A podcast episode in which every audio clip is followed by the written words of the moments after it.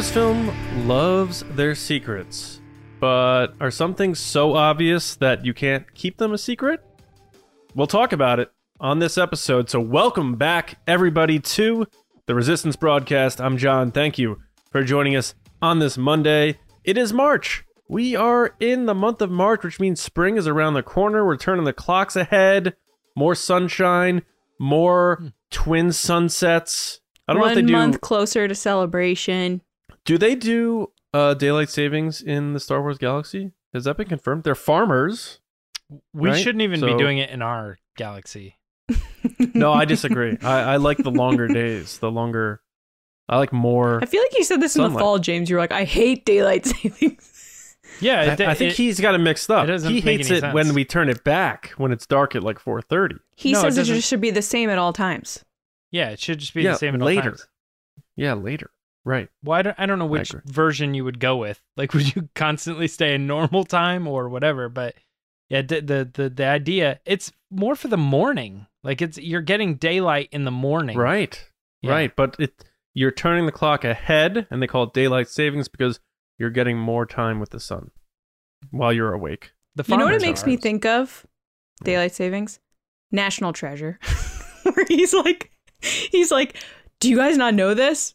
The, like, helper guy, mm-hmm. Justin or whatever his name is, and he's just like, uh, what? He's like, daylight savings was invented for World War Two, so the time would be this.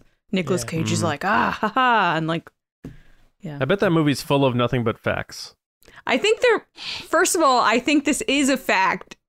Oh my God, did I just say something stupid again that's just made up in a movie? I swear to God, I think it is real. Well, did you know that daylight savings affects what day your birthday falls on? So when I when I hear daylight savings time. I almost just swore time. Right there. I almost just swore. I got so close. I haven't sworn in forever. For uh, for that. Movies, I think of Hocus Pocus. Oh, Lacey. With the sunrise? Yeah, yes, because it's like car. His trump card. He's like, he's like, there's one thing I know that you don't know: daylight savings time. And the light, yeah, he turns turn on. Yeah, yeah that's, that's a good example too. We should do a wow. Kessel Run on movies with daylight savings. References. Bad movies that talk about daylight savings. Shut Sounds your cool. mouth. You shut. Um. So speaking about daylight savings, the thing finally happened. It finally happened, and people are starting to report that Liam Neeson's going to be in the Obi-Wan Kenobi series. That was a we terrible this, segue, but continue. We, we all knew this was coming. We all knew it was going to happen. Someone was going to take the shot because, in my opinion, this is probably the most sure safe bet thing. I even when we did a safe bet episode last summer, I think this was one of the top ones. That so was Cad Bane. Surprise! Liam, yeah, Liam Neeson coming in for Obi-Wan Kenobi. So people are starting to report it.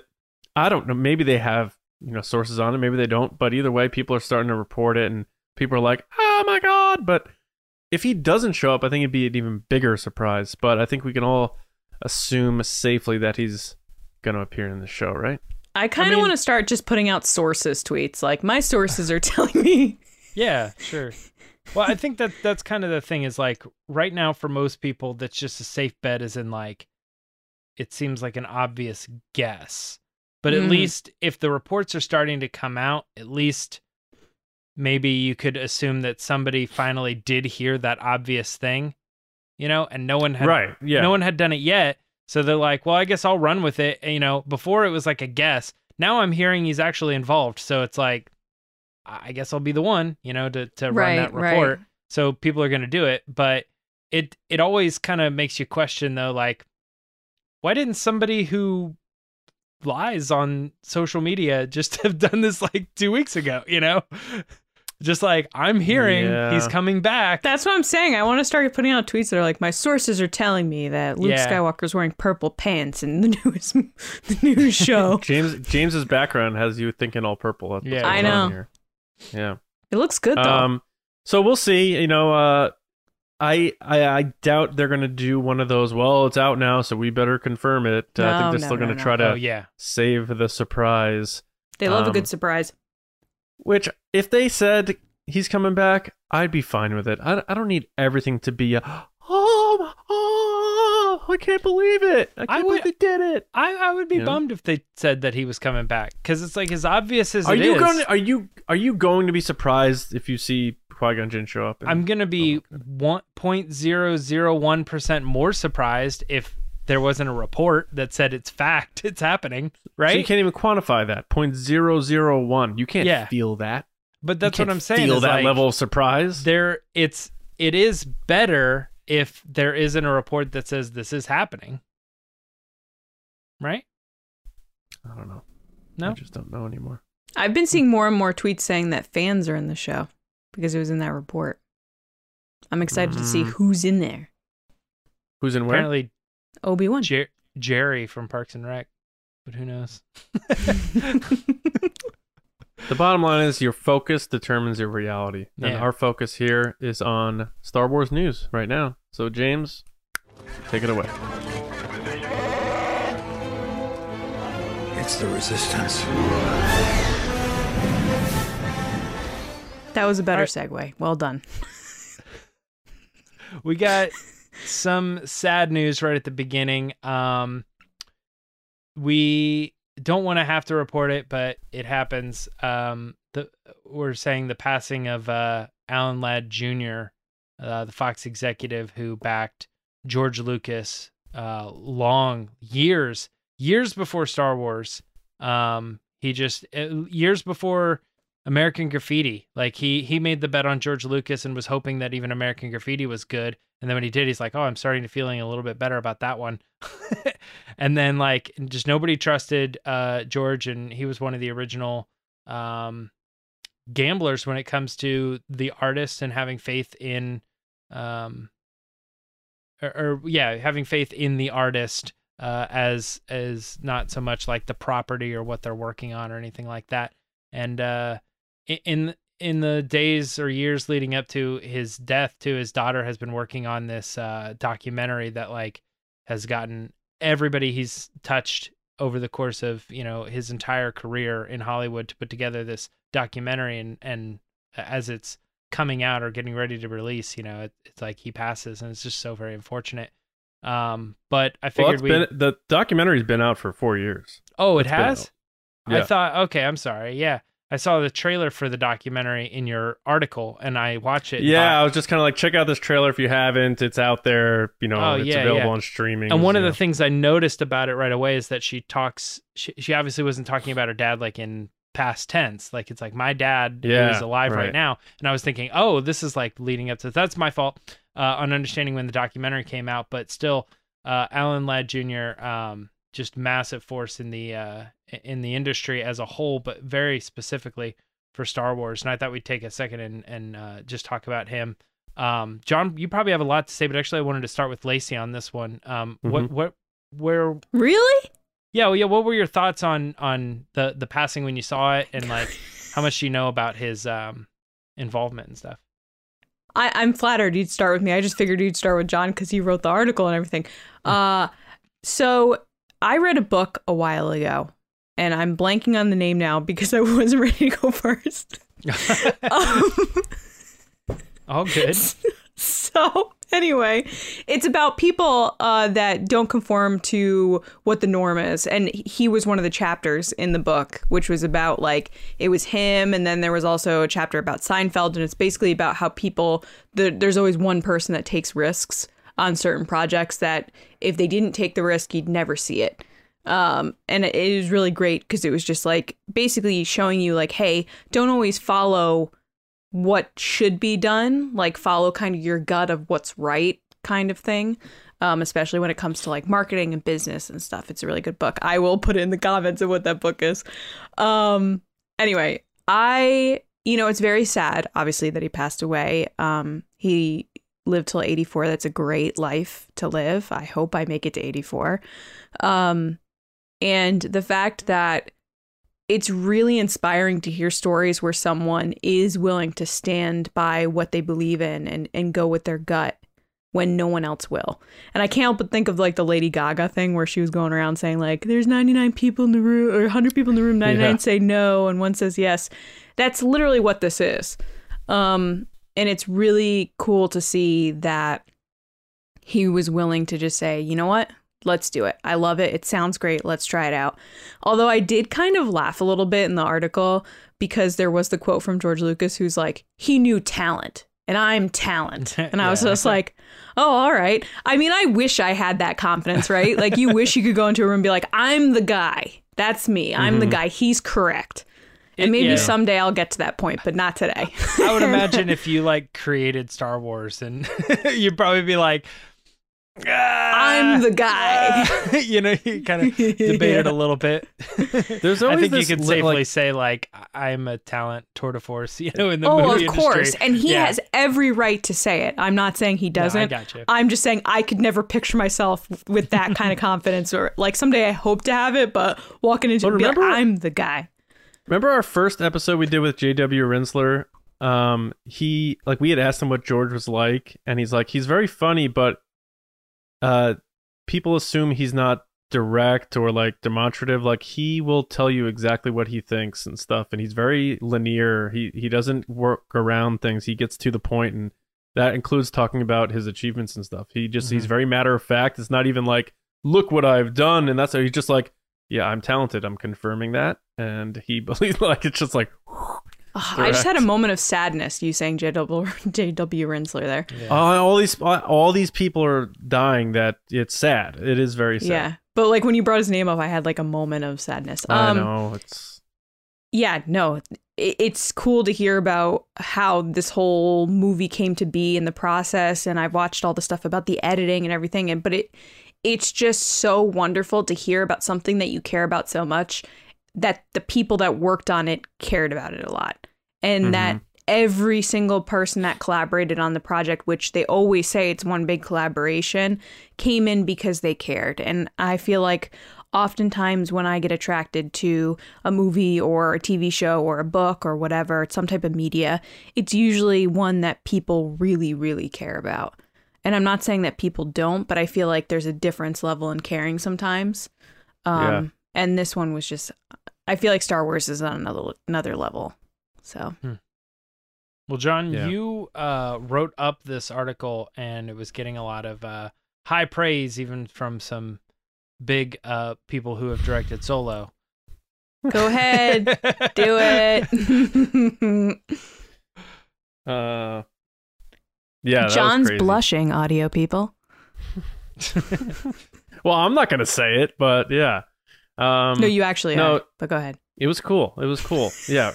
Ron Howard retweeted it. That was cool. Aw, um, John. But, which means he read it, because I don't think he would retweet something Mm-mm. without making sure it was good or, Correct. you know, legit or, you know, not offensive or uh, inappropriate or anything. So that that is cool. And didn't um, Mark Hamill read one of your things last year? The Carrie Fisher one, yeah. You're on a roll, bud. Yeah. I know. Someone call me, please. Ron, please come on the show. Yeah, Ron, Solo. someone. Ron, yeah. can I write? Can I write something? You retweeted you, us once, Ron. Yeah, please. Makes a little too happen, man. You retweeted um, twice, technically. Oh, no, but twice. Yes. Yeah, so so the the Alan Ladd Junior story is crazy because I learned a lot in writing this article. Um, you know, obviously the documentary Laddie, which. Uh, Steven Stanton had told me about years ago. He's like, you got to watch this. You have to watch it. You know, he's very like all about the history of uh, Americana and cinema and that sort of stuff. When he was on our show, he like gave us a, a lesson in that stuff for sure. Um, but, you know, just realizing that this guy was, you know, way beyond the scope of just the guy who took a chance on George Lucas. Like all of his films, like one hundred fifty Oscar nominations, fifty Oscar wins. Uh, Braveheart uh, as just one that he produced, um, he, and you can go through decades of time that this guy was that person. And in my article, I kind of put like, this guy is the reason Star Wars exists. Yet he could walk the entire floor for a full day at Star Wars Celebration and probably wouldn't be bothered by anybody because he just like would blend in. Probably mm-hmm. no one would recognize who he is. Like. We would probably get, as stupid as it sounds, we would get recognized more than the guy who actually is the reason why Star Wars exists. Yeah. And that's the crazy world we live in today. But there, and the reason I say that is just because uh, I wanted to make sure people, including myself, understood the true scope of this, because when you think of Star Wars, you think, oh, the most successful movie franchise of all time. This guy, oh, cool, he did that. But back then, like, he must have been on so under so much pressure because everybody at Fox was against his decision. American Graffiti hadn't wasn't even going to come out for six months after he made the deal with George Lucas. So in early nineteen seventy-three, Lucas is in his late twenties.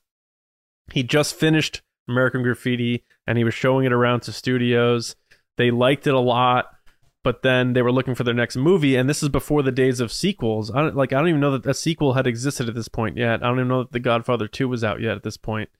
But so they're always looking for a new, fresh idea. It wasn't I P stuff. It's not like the way today it's like the machine. Like we we praise Kevin Feige, but that stuff is plug and play at this point. Like Spider-Man is too big to fail. You know what I'm saying? Like mm-hmm. those movies are going to be successful, and they know how it to. It is the number one character. Yeah, you must have missed The Amazing Spider-Man two.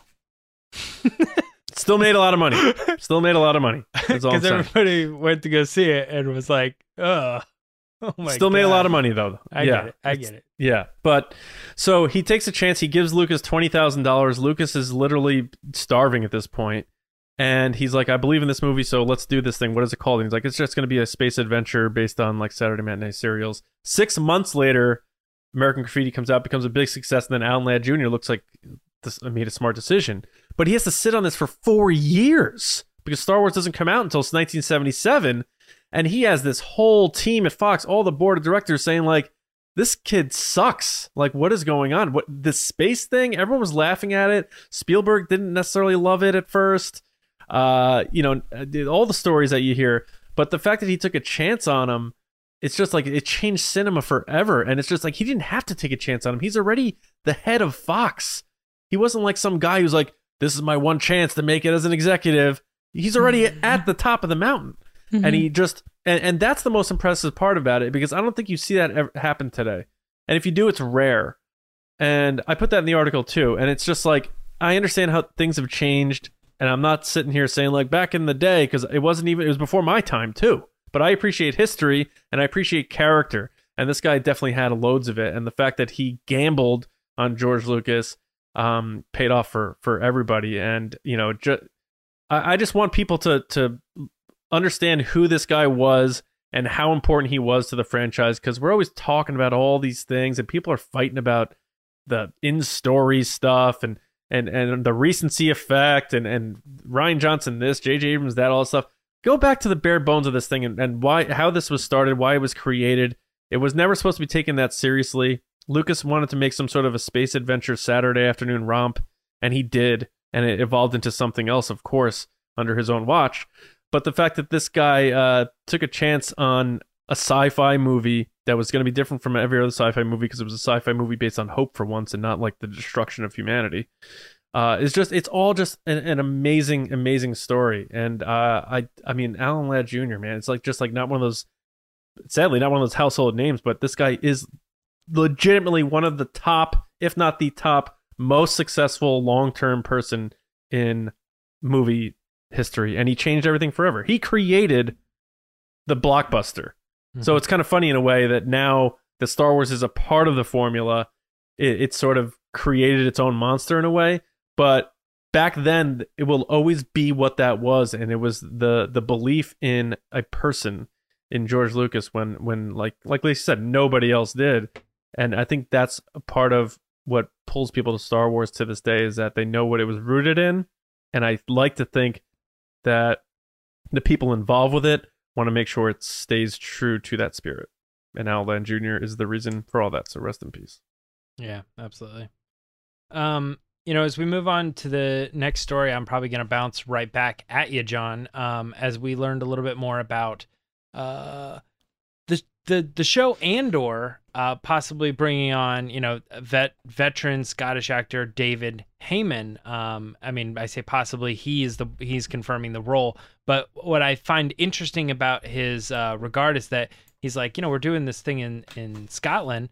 And, you know, it's like five hundred people come in and it's this massive crew, and it's like nobody in the area. It's like, what? I mean, I remember the reports of like people being in the town being like, yeah, uh, like, no, we think it's cool. Like, it's really crazy that it's going on. But, you know, his his account of the situation was that it was it was supposed to be very secretive, but it was this huge thing. But he would walk around town and everybody's like, So there's only two possibilities you could be doing. It's either this like Wonders of Scotland thing that you've been known for, or uh, or Star Wars, obviously. And he's like, I don't know what to tell you because it's Star Wars. But uh, but no, he finally did uh, confirm it uh, with the Daily Record. And so now we know that this role is going to happen as well. There's also um, some other stories too. I don't I don't know if you want to get into that too, but there's other like weird castings, kind of some announcements that we saw, um, but they were kind of rumors and behind paywalls and stuff. Nothing that Star Wars Newsnet could confirm. Um, but it, yeah. it, it kind of seems interesting as we're getting closer to the release of Andor. I mean, Obi-Wan's sooner, uh, you know, but yeah. as we're getting closer to Andor, uh, we're getting more and more details on some of that stuff as well. Um, but what, what, what were yeah. your thoughts on the, this casting and, uh, the story not, in general? Not a lot, only because, um, I, I'm not familiar with David Heyman or the other casting that was reported, which was Rosalind Halstead. Mm-hmm. Um, but anytime you, you know, you put the three things together, old, white, and from the U K or British, I assume Imperial. that's my that's he looks my imperial. guess. He looks like he can yeah, be Imperial right? in the yeah, photo we use yeah. for the website. And it's like it's like when when you know Richard E. Grant was cast in Star Wars. I don't know that he was announced first before we knew who he was, but everyone's like, old dude, white, British. He's probably first order, you know. And he was, and he was great. So, but who knows? This guy could be. It could be like a Lor San Tekka thing, where yeah. he's like some sort of like old Jedi follower. Who knows? We don't know. But that, that's always my. To me, I always like say if you're, royalty. If yeah, if you're gonna bet on on those things, I would I would bet anytime it's an old white dude from Europe, it's uh, an Imperial. So not to um, mention but, too, like it's like half of Star Wars most of the time. It's like if you're, if you're just yeah. like an Imperial, there's yeah, like yeah. five hundred of them, and then there's like you know ten main characters or whatever. Yeah. what what I do like about this is like that point you brought up about how they're like. He's like, this thing's supposed to be secretive, but it's just this massive undertaking that's just interrupting this town. And people are just supposed to be like, all right, you know. And I think it's like the patterns we're seeing with like these older actors who have been around the block, they don't really subscribe to or care as much about the secrecy thing. They're just like, yeah, I'm doing a gig. Uh, it's like Stellan Skarsgård. He's like, oh, yeah, Andor season two. Yeah, we're going to film that this fall. And someone was probably like, "You're not supposed to say that. We didn't even announce season two yet. What yeah. are you talking about?" None of these guys like, care. Yeah, like this guy's like, "Oh yeah, it's so funny. It's supposed to be a big secret, and what am I supposed to say?" Yeah, it's, it's like so. Mm-hmm. I thought that was funny. Um, again, I don't know too much about him. I, I would, if I had to guess, and I know we have listeners in the U K. They probably are more familiar with him because I think he does a lot of T V over there, um, and maybe theater. I'm not positive, but. I have to admit, I'm not too, too familiar with him, but um, it looks like he has a lot of experience under his belt. So I, I'm I'm looking forward to getting to know him through Star Wars. I actually sure. will purposely not watch anything he's been in. So when I do get introduced to him, no matter who his character is, I see the Star Wars character. Uh, and that goes for um, um, this Rosalind Halstead as well. So, but it's a loaded show, twelve episodes. Uh, so there's a lot of room for a lot of people. And new characters to to be us for us to be introduced to, and it looks like this might be one of them. Uh, but again, this guy could be in the show for two minutes, or he might be a big player. He might be our new Krennic. Who knows? But I'm looking forward to uh, seeing um, seeing the show, which is actually could be out as soon as four to five months from now. So something like it's that. Not too far away. Yeah. So it's it's funny you mentioned that right at the end. You're like we don't, we we never know how much they're going to be involved, but. The one of the last sentences in this key. article is, yeah, while his role remains unknown, the Daily Record uh, Daily Record uh, refers to it as a key to the series. Uh, Lacey, what were your thoughts I, on? I, I just want to say this, because that could be a little fugazi, because like Lor San Tekka had a key role in The Force Awakens because he gave Poe Dameron the piece key. of the map, and he, he was in the movie for forty seconds. No, you were just like yeah. the major domo in Book of Boba Fett. Uh, excuse me, if I may. My yeah, apologies. Like, if they if they have any lines in the show, it's likely they were key. Because if they just didn't deliver those lines, it would have been confusing. yeah, people would have been like, "What app? What? Why are we right. here now?" Yeah. I think sometimes um, with the reporting stuff, like it just adds juice to your scoop or whatever. If you say it's a key roll, and then if they have something that you can say like, "See, that's why it was key. That's why yeah, it was yeah, a key yeah. roll." Yeah. He dropped a key on the ground, and he was on the screen for thirty seconds. Yeah. Key roll. He played Bulio's head. That was important. Win the war. Lacey, what are your thoughts on uh, on this actor coming to be an Andor? Uh, I'm going to be honest. I don't have much to add.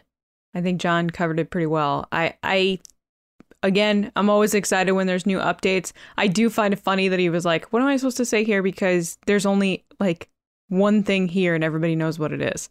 It reminds me kind of when I went to uh, Ireland after Star Wars Celebration in twenty sixteen.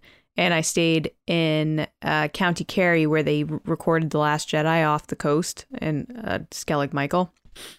And anywhere the crew stayed, there were there was like notes from the production team being like, thanks for letting us stay here. And the place I went to, they had it like laminated and on the wall that they were like, Star Wars crew stayed here. So I highly doubt that anybody's keeping that secret, you know, especially in these small towns and stuff where they're like, that is big news if they're shooting a movie there. Also, yeah. It's really funny just thinking about this article and like him being on location for this, because I feel like for weeks we were reporting different locations they were shooting this show at, and I can't wait to see all the locations that they're doing, because mm-hmm. we were like, oh, they're on a beach, oh, they're in a field, oh wait, now they're at a mountain. That's so true. Yeah, you know, so what it just reminded me too? Of that. Yeah, we we watch like the Book of Boba Fett, and it's like they're using the volume and could literally go anywhere, and yet they're still on the they're same doing planet. Location. I have to say though, like, look, the volume's great. Get off the dumb sand planet. Makes Solo two happen. I I think the volume is wonderful, and it's done crazy things that you would never know the difference up close. But I feel like there is something to say about like the sweeping, beautiful landscape shots.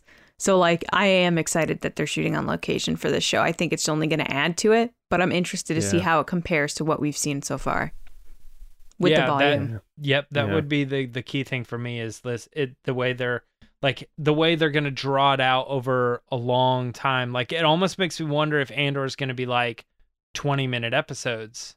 And it's, like, oh, split yeah. up over longer episodes, whereas The Mandalorian was more like forty, but it was, like, only eight. It was, like, half the runtime. So you're saying instead of, like, f- you know, hour-long episodes, you're talking, like, they take a movie and they split it into parts. Yeah, well, even, even mm-hmm. like, Book of Boba Fett wasn't always hour-long, you know? Right, but, right. But those being longer episodes, eight, like forty to an hour long episodes versus well, like sixteen, twenty minute episodes, which is more like a regular T V show or something. And and don't forget, like, I think Favreau had quite a bit of autonomy in how he operated. Mm-hmm. And both of the only live action Star Wars series we've seen so far were his. Yeah. Mm-hmm. So we could get a completely different animal when it comes to Kenobi, which I hope we do, and and Andor. And I love what we've gotten so far, but I'm ready for, you know, a, let's see a non-Favreau live-action Star Wars series, and, and maybe they are all an hour, because, and maybe Favreau wanted a twenty-seven minute, then a forty minute episode. Maybe yeah, this one's sure. going to be more structured. Yeah, so. I'm being a little yeah. dumb right now. Was Kenobi only volume or volume and location?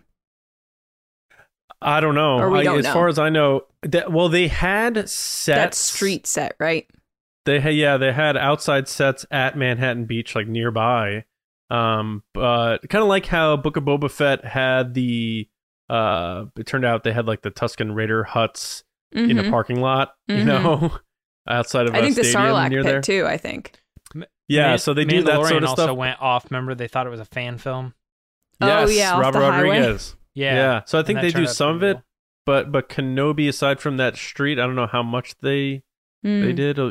I mean, we'll find out. I hope they do a gallery on all this stuff, you know? Yeah, I feel like it's difficult, especially in the U S, to shoot anything without people seeing stuff. Whereas in the yeah. U K, I feel like they get away with a little bit more over there, because there are those areas that, like, no one's living there. But, you know, you, you don't, going back to our State of Star Wars thing and how I was just kind of like, we, you know, you don't need to hide what Obi-Wan Kenobi looks like. You know, we kind of have an idea, because it's like we saw set photos of Harrison Ford filming Indiana Jones five. It's like, yep, that's Indiana Jones. That looks exactly like Indiana Jones. In this case, it is a little crazy that they're just not like, hey, here's Obi-Wan Kenobi. But don't you think, like, Ewan McGregor's like, guys, do I need to be wearing this black garbage bag right now? Like, people know what I look like. Come I get on. For, like, new characters and stuff, but yeah, the ones we've seen are, are a little silly. It's a little like, silly let, to put them in the robes. Let Ewan walk around in his outfit. Give people, oh, oh, wow, we got an exclusive secret photo of Obi-Wan. Here, get ready. He's wearing a tan robe. I will they want, never, They want their trailer for- to be great. Yeah, they don't. Um, they don't course, want people to but... watch the trailer and go, well, "I already saw this from a set leak," because they just let him walk around. I'm just saying, Obi-Wan's outfit. Are people gonna be like, "Oh, I'm so glad they I saved got, this yeah. different shade of tan robe for this yeah. trailer"? It. What it see? I I forget what I was gonna say. I'm having that kind of night tonight. I forget what I was gonna say. It'll come um, back. Mm, maybe. Yeah, I, maybe I mean, I, just just to throw it out there too, like, you know, I don't think they're gonna do twenty minute episodes for Andor. I want to be clear on that, but it was just getting so the either. conversation. Yeah, it's just getting the conversation started on how these things, these shows could theoretically be different. And what's crazy right away is the fact that we know that Andor is like sixteen episodes. So it's like, so clearly that, like, whatever they're doing, they're doing, they're utilizing all of that on set budget, and they're doing two seasons of it, you know, or more. So it's like they really want to get their money worth out of those sets and stuff. And mm-hmm. I don't know. Um, that being said, though, we got another story here, and it's uh, it's about Oscar Isaac visiting the Galactic Star Cruiser. Um, I- I'm gonna I'm gonna quickly start this off because th- this was just really an ad, but we thought we'd talk about it a little bit. I mean, we really um, haven't talked about the Star Cruiser since people went. We talked about it True. prior. We haven't yeah. talked about it since. So so one of the things that I'll kind of add into that is, I think as Star Wars fans that we are, we're probably paying attention to what's going on with Galactic Star Cruiser, and it's not great. Seems like people really like it, but they're all all reviews are saying it's not worth the money. Like, they wouldn't spend that money to go. Like, it was cool and fun and I had a great time, but Um, the, the vibe coming off of this, though, is this was the first thing that, I don't know, connected like real Star Wars to me with this Galactic Star Cruiser, is seeing an, an actor from the actual movies involved. Sure. To this point, it's felt like it's only been like random celebrities that they've brought in, or like just families, or like Star Wars fans. You know what I mean? Like, I haven't... Or Lucasfilm employees. Yeah, exactly. Yeah. So it's like those those types of things are the things that have been advertising this. And what would be really cool is to see like Oscar Daisy, you know what I mean? Like John Boyega, like if they three were there and they're like, th- you know, and like they didn't do that, but they at least got one of them, and he's there and he's talking about how he feels like it's a set. And he said, there's one line in this where he said, uh, I feel like a, a, a Twi'lek's going to come out, and the guy's like, we have that. I was like, yeah, like it, yeah. it felt genuine. Like, did he just call it? Like, I would have thought they would have told him everything about this before he walked on to camera, but it seemed um, very excuse genuine. Excuse me, Mister Isaac, can you say, uh, is there a Twi'lek? Okay, and rolling? Yeah. That's what happened. I guarantee that's what happened. Hey, can that you say this thing? Really? Absolutely, one hundred percent.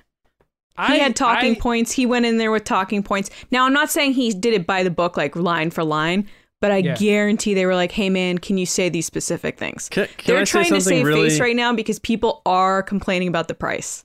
Can I say something really jaded? Wait, we'll get to that in a second, John. Hold on. No, no, no. You don't know it's what I'm talking about. It's not your turn Oscar. Yet, John. No, no, but this is about. Do, do you. All right, I'll just say this. No, John. Do I you... just... All right. Go ahead, John. God. Okay, well, go. Well, go ahead. Well, go. Let's do with. Well, oh, well, the first thing. Uh, no, you just go ahead. Wow. Oh what, what is happening? I don't know what it's doing. Well, I don't want to say something that Lacey may say. I don't want to do that. It's fine. Okay, look. So here's here's the way I feel about it. I appreciate that they took the time to get Oscar Isaac because he's wonderful and he's very attractive. So I will watch any video that he's in, which I'm sure they know because he's Poe Dameron. And he's charismatic on camera like Pedro Pascal. They're B F Fs. He's funny and he's attractive. So you combine all that together, you're like, oh, this is going to be a great ad. I get that. But at the end of the day, this is still a six thousand dollars trip. I'm not downplaying it to the people, or I'm not kind of trying to be like, oh, that's ridiculous. because some people, it matters to them and there's value in that. And if they want to take that trip, and I know some of our friends of the podcast have booked that trip, yeah. Good for you. I'm so happy for you. I hope you have a great time. Majority of people in the country, in the U S at least, cannot afford this trip, cannot afford this experience. And for Disney employees to talk to press and say, well, some experiences are just not for you, to me feels a little wrong, because a lot of the stuff that's on this ship was stuff that was supposed to be in the original park that they then took and put behind a paywall. And not just a paywall, a very expensive paywall. So it's really hard to watch these reviews come out, because at the end of the day, all these people got free trips and free everything. So not only they're getting a top tier of an experience, but they're getting it for free. So that's my opinion on that, because I know people have been asking me, I don't know about you guys, but asking me online what I think. I think a lot of people worked on this, put a lot of hours in it. It sounds wonderful. It sounds like a very immersive thing, like they said. I can't afford to do this. And I don't know how many fans can, to be honest, mm. especially people with kids. Now that I have a kid, it's like, forget about it. I'll never go to this thing. Yeah. Uh, that being said, James, I, I was poking fun a little bit with you. I do think they do. They did feed him stuff. There's a reason they brought him in there. He, they probably were like, hey, we'll give you a free vacation if you come down here and do this ad. Well, that's but I, I gonna, think I... also... he is probably amazed by it, like you said, James. I think he is genuinely like, wow, the things they've done here are amazing. It looks like a set. Where are the cameras? I can't imagine this. This is better than I could have thought. Because he went in probably with no expectation, which we always talk about expectations here on the podcast between fans and stuff. Or the but, expectations were lower than the high budget movie or whatever. Exactly. Like, it's going to be cool, but it's not going to be like a movie. And then he walks and in, then he walks in and that's like what he got. Yeah. Can we be so honest? I totally... Okay, go ahead, John. Oscar Isaac is not going to this thing if he doesn't have a brand new Disney Plus series coming out this month. Or a check. That's why he's there. That's why he's there. He's he's there to get his name out there. Everyone's talking about Oscar Isaac, and he's got this show coming out. It's the same under the same umbrella. That's why he was there. He's not. He's not. Lo- he's, he's not back in love with Star Wars. He probably still hates it. No. Did anybody say that? I'm talking to the point. Okay. I'm not talking against anybody. I thought you were about to say but, I'm talking to the people. I was like, come on. Well, I, hopefully I, someone's listening. I thought there. I thought you were saying that in like contrast to me saying like, oh, he was. It was like the first time somebody looked no. like they were having a good time or something. No. Like, this felt genuine Mm-mm. or something. No, he probably did have a good time, but I think it, everybody I mean, that's gone has had a great time. From the videos I've seen and the in the reviews I've read, people have had good times, but. I think there's having a great free time and having a great people expensive time. Don't go on late night shows anymore to hang out like they used to, where like Don Rickles would just show oh, up sure. on Johnny Carson just to hang out. They go to promote stuff, and he's got a big, massive show coming out that happens to be under the same uh, studio. And he's like, yeah, let me let's get Oscar's name out there. Get people watching him do this little video. It'll go viral because he was in Star Wars, and here we are talking about it. So. Um, I'd love to go. Only... If we were voting though, as a group of who would go, I'd vote for James to go because I feel like he'd go in with the more, the most childlike wonder and enjoyment. um, I it would be, be like the, Christmas would, for him. I would, I would pick me the last. I think either one of you would be do a good job. Um, have fun with it. But James did do a good job when he was by himself at Celebration when you and I left, and he did all those like. Other I'm just saying because I've been exposed to a lot of stuff, varying opinions, and I feel like James tends to go into stuff with his own like, "Hey, I'm going to experience this." So I feel like if we were to vote, who'd go? I'd vote James. My comments on this whole thing with the Star Cruiser after like I watched a bunch of the videos and checked out the reviews and stuff, and you know the money thing like it's been talked about.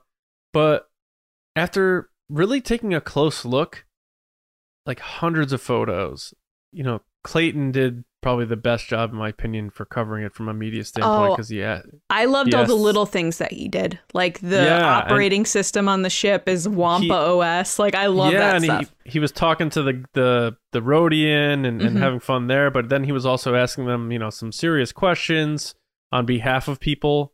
Um, uh, and, and, and what I mean by that is just like the general public wants to know certain things, and he asks the questions that maybe not everyone wants to ask, but that's why he's good at his job. I think he also from what I saw with his coverage is he took a step back. He didn't go as a fan or like as a person on vacation. He went as, I'm here to cover it so you know what to expect. Yeah. Yeah. And in looking at all the coverage and all the photos and stuff, though, I can't help but feel like the the design and like that permanent aesthetic of this hotel makes me feel like they played it safe. It doesn't look Star Wars to me.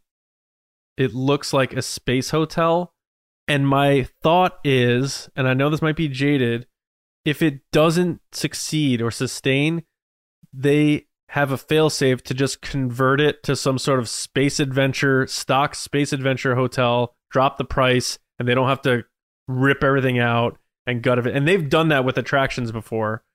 Uh, they did it with it, it, um the alien encounter. With Stitch. Yes. Yeah, yeah, they've done it with lots of things. Like uh, any, well, actually any theme park, even like our local one, it used to be called Top Gun because they had a Paramount license. Now it's called Flight Deck. So yes. Literally, so they don't even have to take down the airplane yes. visuals. Yes. Yes. I, yeah.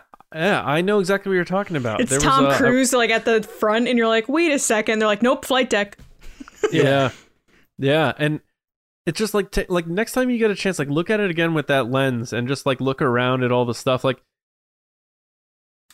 because it's Star Wars, we see it as Star Wars, but when I'm looking at all this stuff, I'm like, that just looks like a stock, like outer spaceship thing that can be easily converted if this thing doesn't work out. And I can't help but think that that's part of, that was part of like the play it safe thing about this. Yeah. If I, and I, I hear that. I, I would say if there was like, kind of a disagreeing side to that, because I kind of agree with you.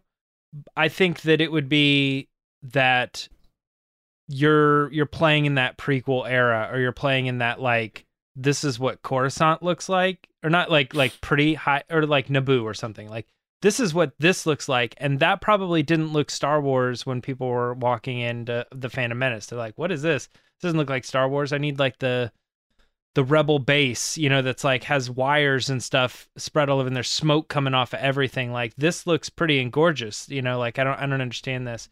And I think that like sleek look is is also part of Star Wars. But uh like when we saw Galaxy's Edge, Galaxy's Edge has a lot of the um like it looks like they just kind of built it or put it up together. Like there's, you know, wires hanging out of things at Galaxy's Edge at Black Spire, but not on this thing.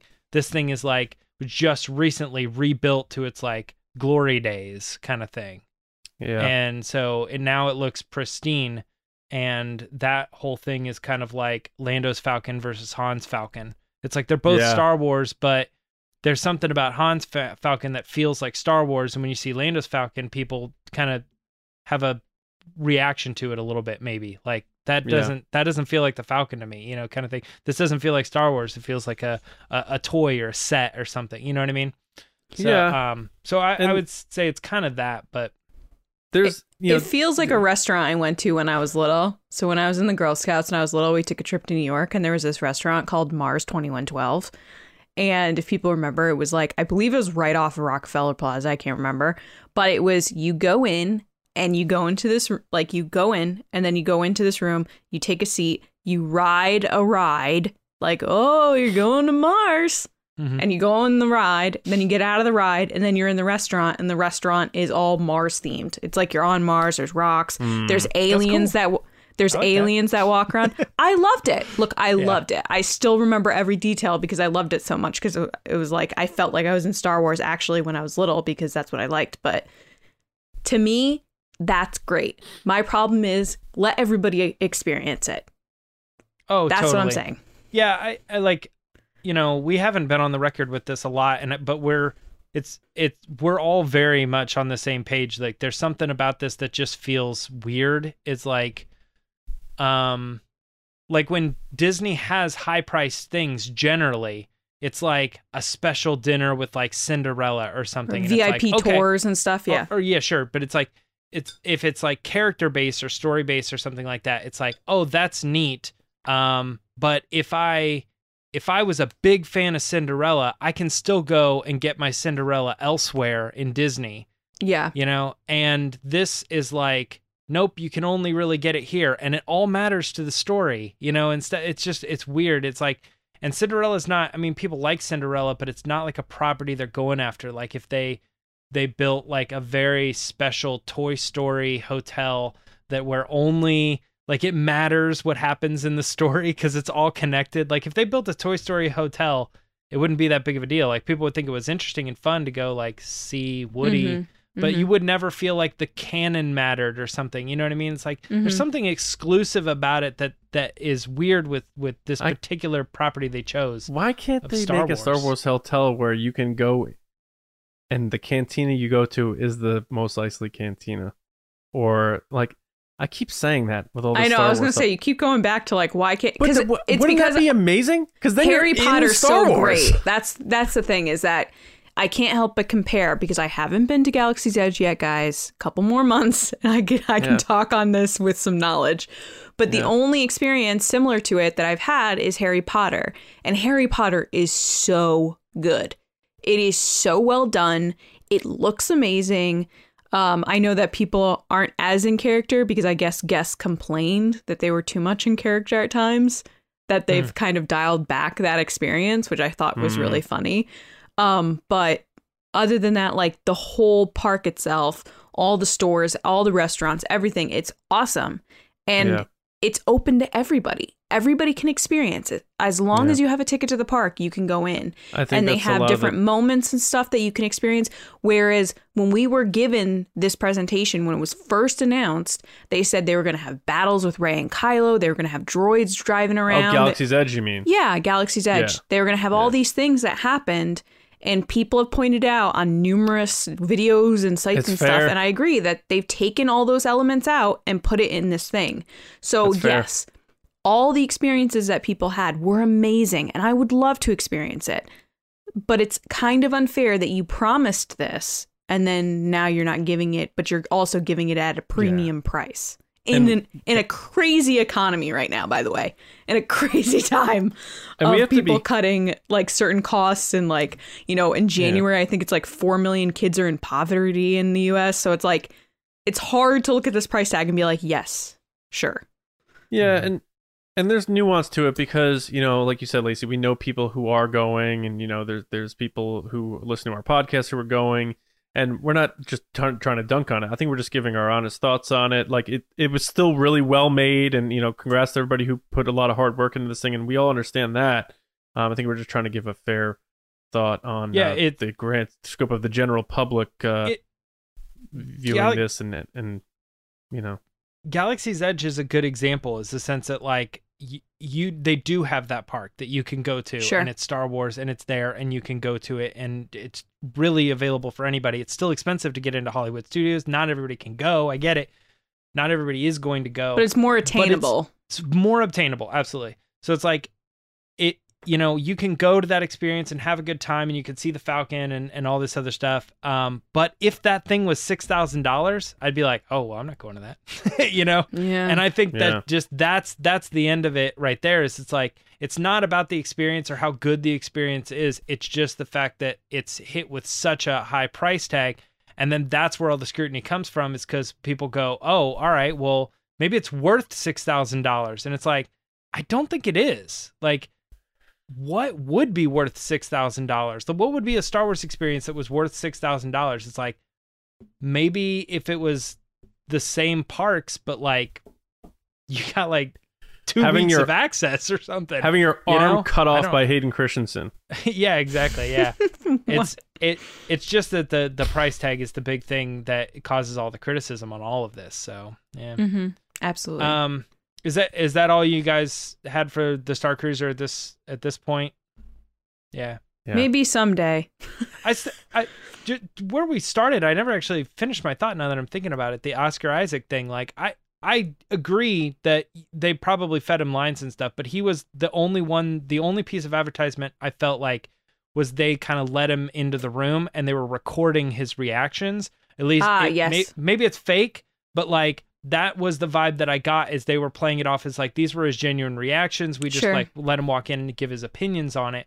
Whereas every other thing I've seen has felt like a paid actor or celebrity being like, hey guys, I'm here and I'm getting ready to go into the hotel. Let's see what's happening. You know, a lot of mouth and open shots. The I I just yeah, it's I I felt like all of that was very fake, you know, and and this was the first time that I saw someone that I kind of respected their opinion going in, and and the way they were interacting with some of the people that were showing them around, it felt a lot more genuine. If not genuine, sure, it felt a lot more genuine than what we've been seeing out of all of their advertisements, especially anything with Gaia in it. And I'm like, oh my somehow gosh. Oscar returned. Yeah, there you go. Yeah. um.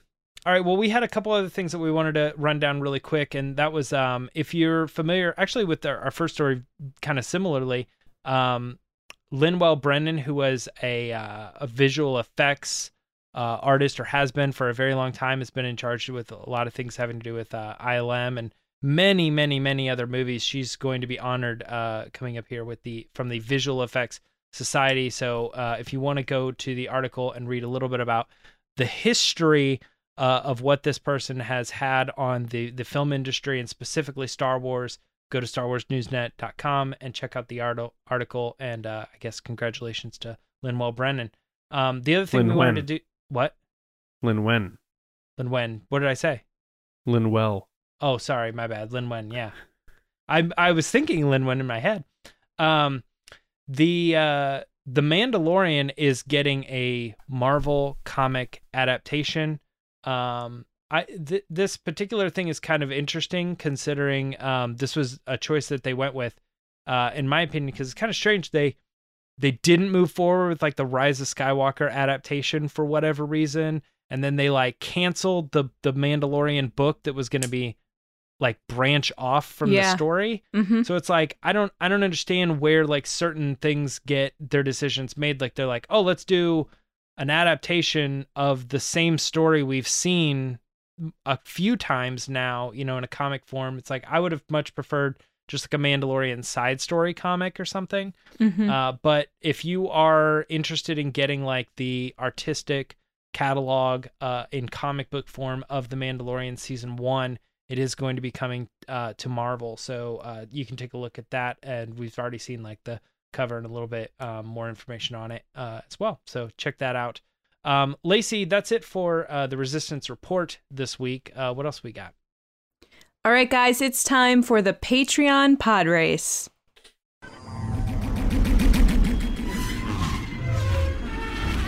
So there are lots of ways you can support us. You can like this video, comment, subscribe, follow us on all the audio platforms like Spotify or Apple Podcasts. Make sure to leave us a review. Um, that would be lovely.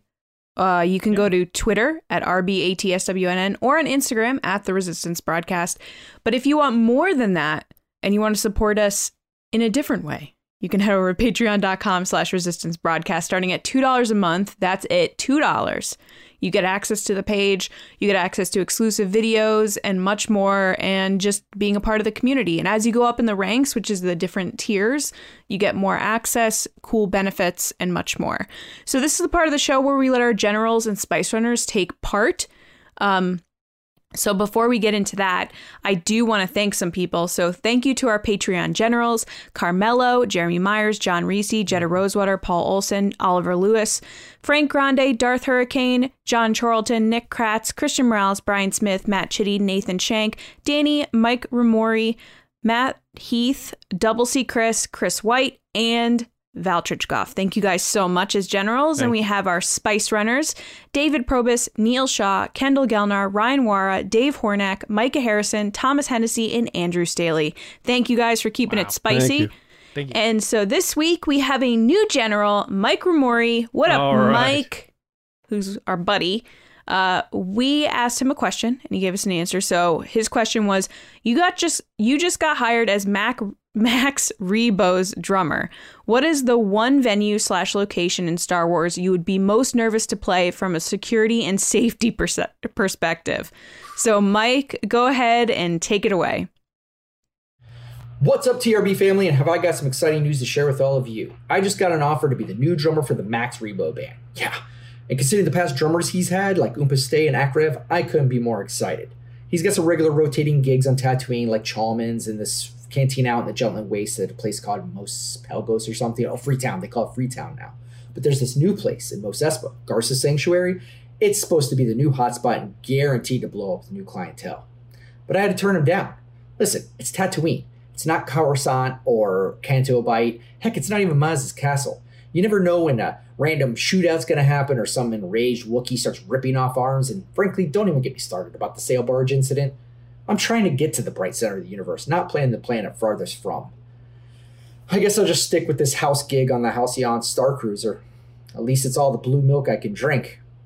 John, James, Lacey, thank you for everything. Love y'all. May the beat drop on the one, and may the force be with you. Drum Jedi, out. Nicely done, Mike. I really liked how you, like, pitched this whole thing. It was really well pitched. Really well done. John, what did you think of his answer? That didn't look like a first pod race to me. I don't right? know about you guys. He told me he was nervous. Why are you nervous, Mike? You did great. Wearing our Thank the Maker shirt. And however you do your laundry, Mike, that shirt's still looking fresh. My Thank the Maker shirt is beat to hell. So good for you. Maybe he's like, oh, I've never worn this shirt. I should wear it. But, and um, it's no, blue, great too, job, for man. Max Rebo. Yeah, that's the one I have. I have the blue one, but it's uh, pretty faded up. But um, I, I'm surprised by your answer, but, you know, you didn't take the job. And you know what? There's other jobs out there. So you don't want to, you know, limit yourself. Maybe Max Rebo doesn't pay well. Maybe he holds you to some contracts.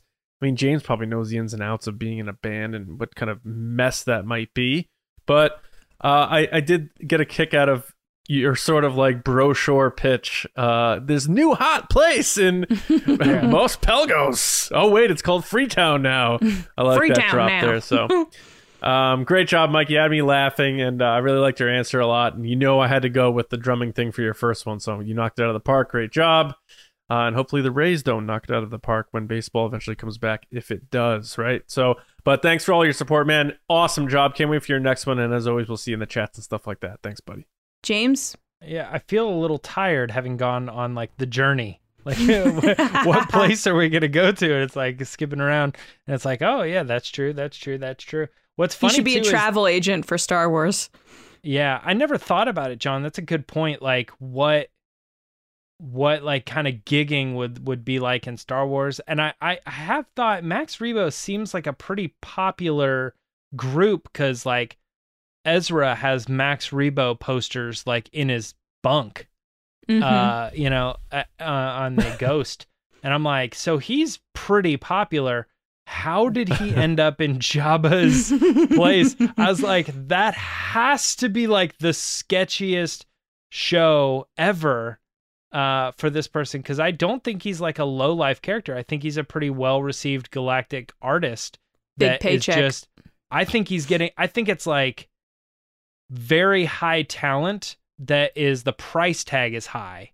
So mm-hmm. it's like he, his his booking fee is so high that he'll play these smaller gigs for a shorter stint, like a week at this, playing every night or something like that.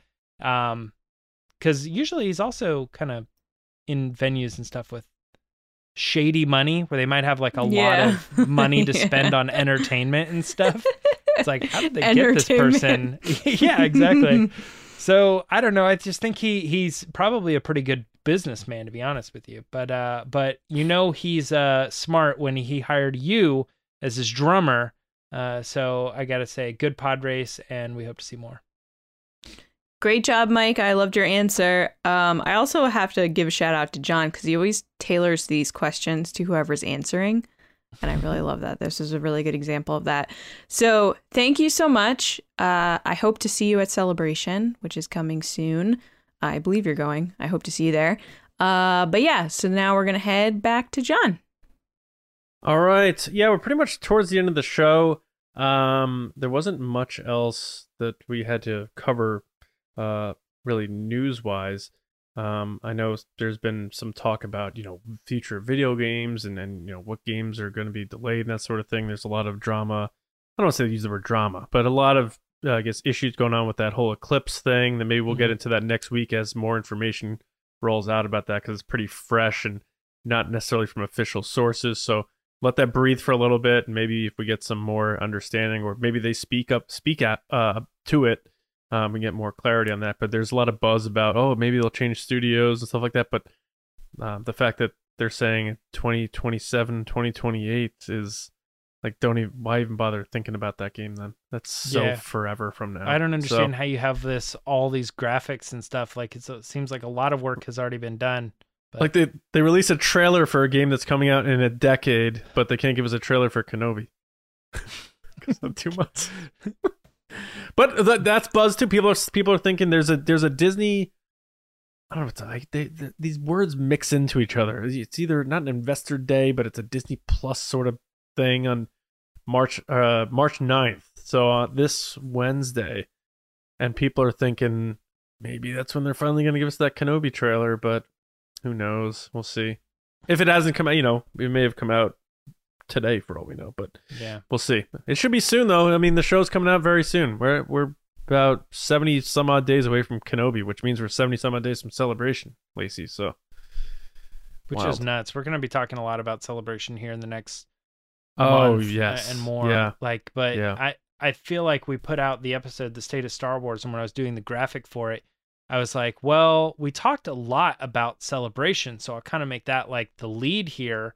Mm-hmm. And I, it, it was just like, I know we sat there and we talked about it the whole time, but sometimes when you talk about Star Wars, it's like using your knowledge and your brain to kind of do something. And it's not never, it's not always hitting you like a reality kind of thing. I was sitting there making that image and I'm oh, like yeah. going to the website and looking for like pictures of the crowd and stuff. And it was bringing back memories of like twenty nineteen. And I was like, this is like right around the corner. Like, we've been talking about this for so long. It, I'm, I'm forgetting it's with like, you, dude. I feel like we're not going, away, you know, or whatever. Yeah. yeah. We've been saying yeah. for literally two years, like, well, Celebration's, you know, around sometime. Yeah. For like it's ever. coming. Can't wait yeah. for that to happen. And then, like, all of a sudden, you're like, that's next week. Because ah! th they still need to, Lacey, am I right here? They need to do the, you know, we never canceled it. But they need to do the, we just want everyone to know, we are full go. We are go. It's happening. You are going to Celebration. I, I feel like I need that. I need to hear that from them. An update would be nice. I mean, they did do the fan tables and the crew applications and everything like that. So I would believe that it's still a go if they're hiring people to work for them. Um, but it would be nice to get a little bit more of an update, whether it be first guests or Hopefully merch soon. announcements or something, yeah. because... I've said this since I joined this podcast, like it is the best thing for me. And I think that when I worked in twenty fifteen, the best thing someone ever said to me was someone from the five oh first said, yeah, this is our Super Bowl. And I like oh, completely yeah, yeah. agree. I'm like, this is to me the best weekend of the year. It's the best event I've ever been to. And I can't stress enough that like it is just a blast. Like every second you're there is so fun. Um, and I just can't wait because it's been so long and I haven't been anywhere, guys, in like two years. I haven't been out of my house in two years. I haven't gone anywhere. I had a baby, so I definitely haven't been anywhere. So it's yeah. like I can't wait to just not be I'm away from my baby. That's kind of mean to say that that's not what I'm saying. But what I'm saying is going somewhere would be nice. And I used to go to Disney like once a year and I haven't been in so long.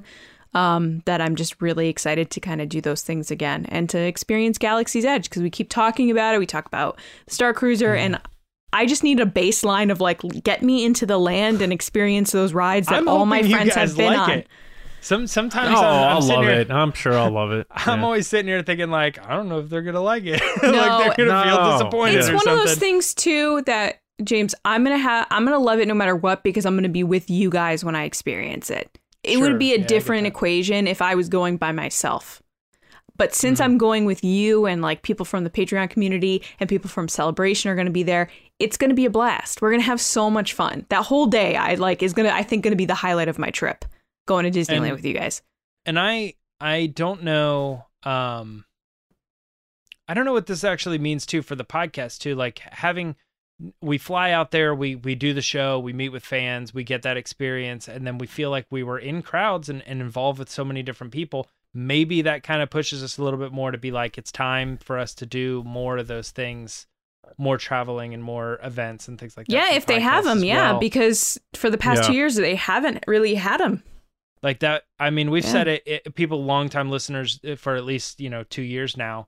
Like, it was one of those things where we were like getting ramped up. We launched the Patreon. We had all these supporters and stuff. And we're like, yay, great things are about to happen. And then the whole world shut down. And we're like, literally. And so as a podcast, we're trying to like figure out what that means when we have yeah. supporters who want to see us, you know, do stuff. And then at the same time, we're like, I don't know, like and shut down. Th there have been people who either work for or volunteer for, you know, certain conventions that are going to be having like Star Wars people and stuff who have like messaged us and stuff. And some of them are happening right before like celebration, so we can't do it. But we, you know, we do really appreciate everyone who's been looking out for us and you know, trying to help us out as we move back into that stuff. So I just want to say mm-hmm. thank you to everybody who's reached out and that's. And we stuff. definitely want to go to other things. So as the world, oh, yeah. we're seeing it reopen yeah. and like things are getting to a yeah. point that like we feel safe again. Um, yeah.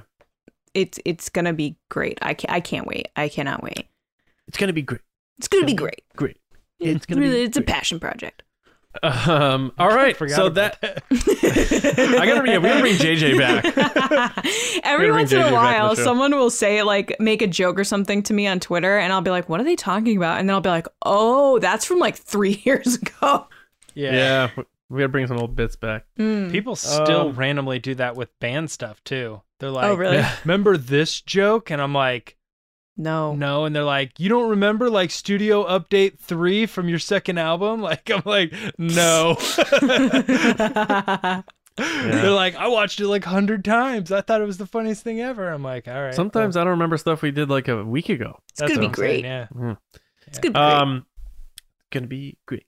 um all right, thank you to everybody for listening and watching, being a part of T R B. We hope you enjoyed the episode.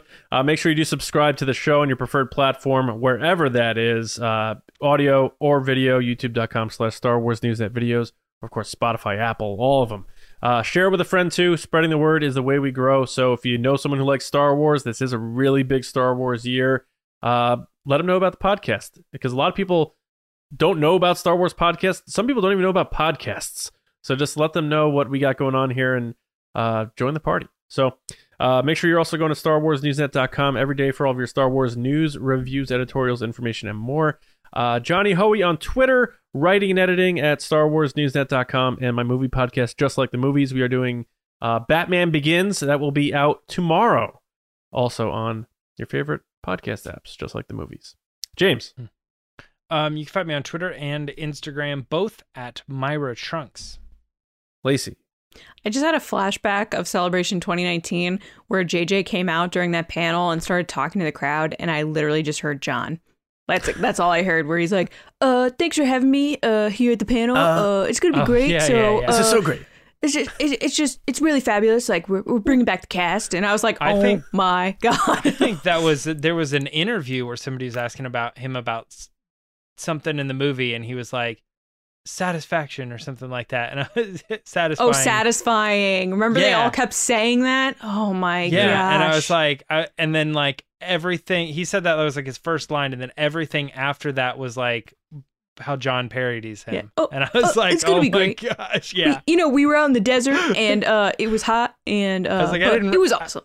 I thought it was funny, but I didn't realize how close to reality it was. Yeah, when he's standing ten feet in front of you and he's talking like that, you're like, I don't know, am I being punked right now? Because this is... Anyway, guys, you can find me on Twitter and Instagram at Lacey Gillerin. Uh, yeah. All right, and Thursday we are bringing back the Kessel Run. Oh. Uh, so uh, you'll have to stay tuned to find out what the topic is, but... Uh, if you don't know the Kessel Run, we put together a list of twelve things in honor of twelve parsecs, and uh, we each bring a few to the table and put together our collective list on a specific topic in Star Wars. So we're gonna have some fun with that on Thursday. But until then, enjoy your weeks. Hopefully, enjoy a little bit of warmer weather if you're in cold territories like us. And we'll see you next time right here on the Resistance Broadcast. See you around, kids.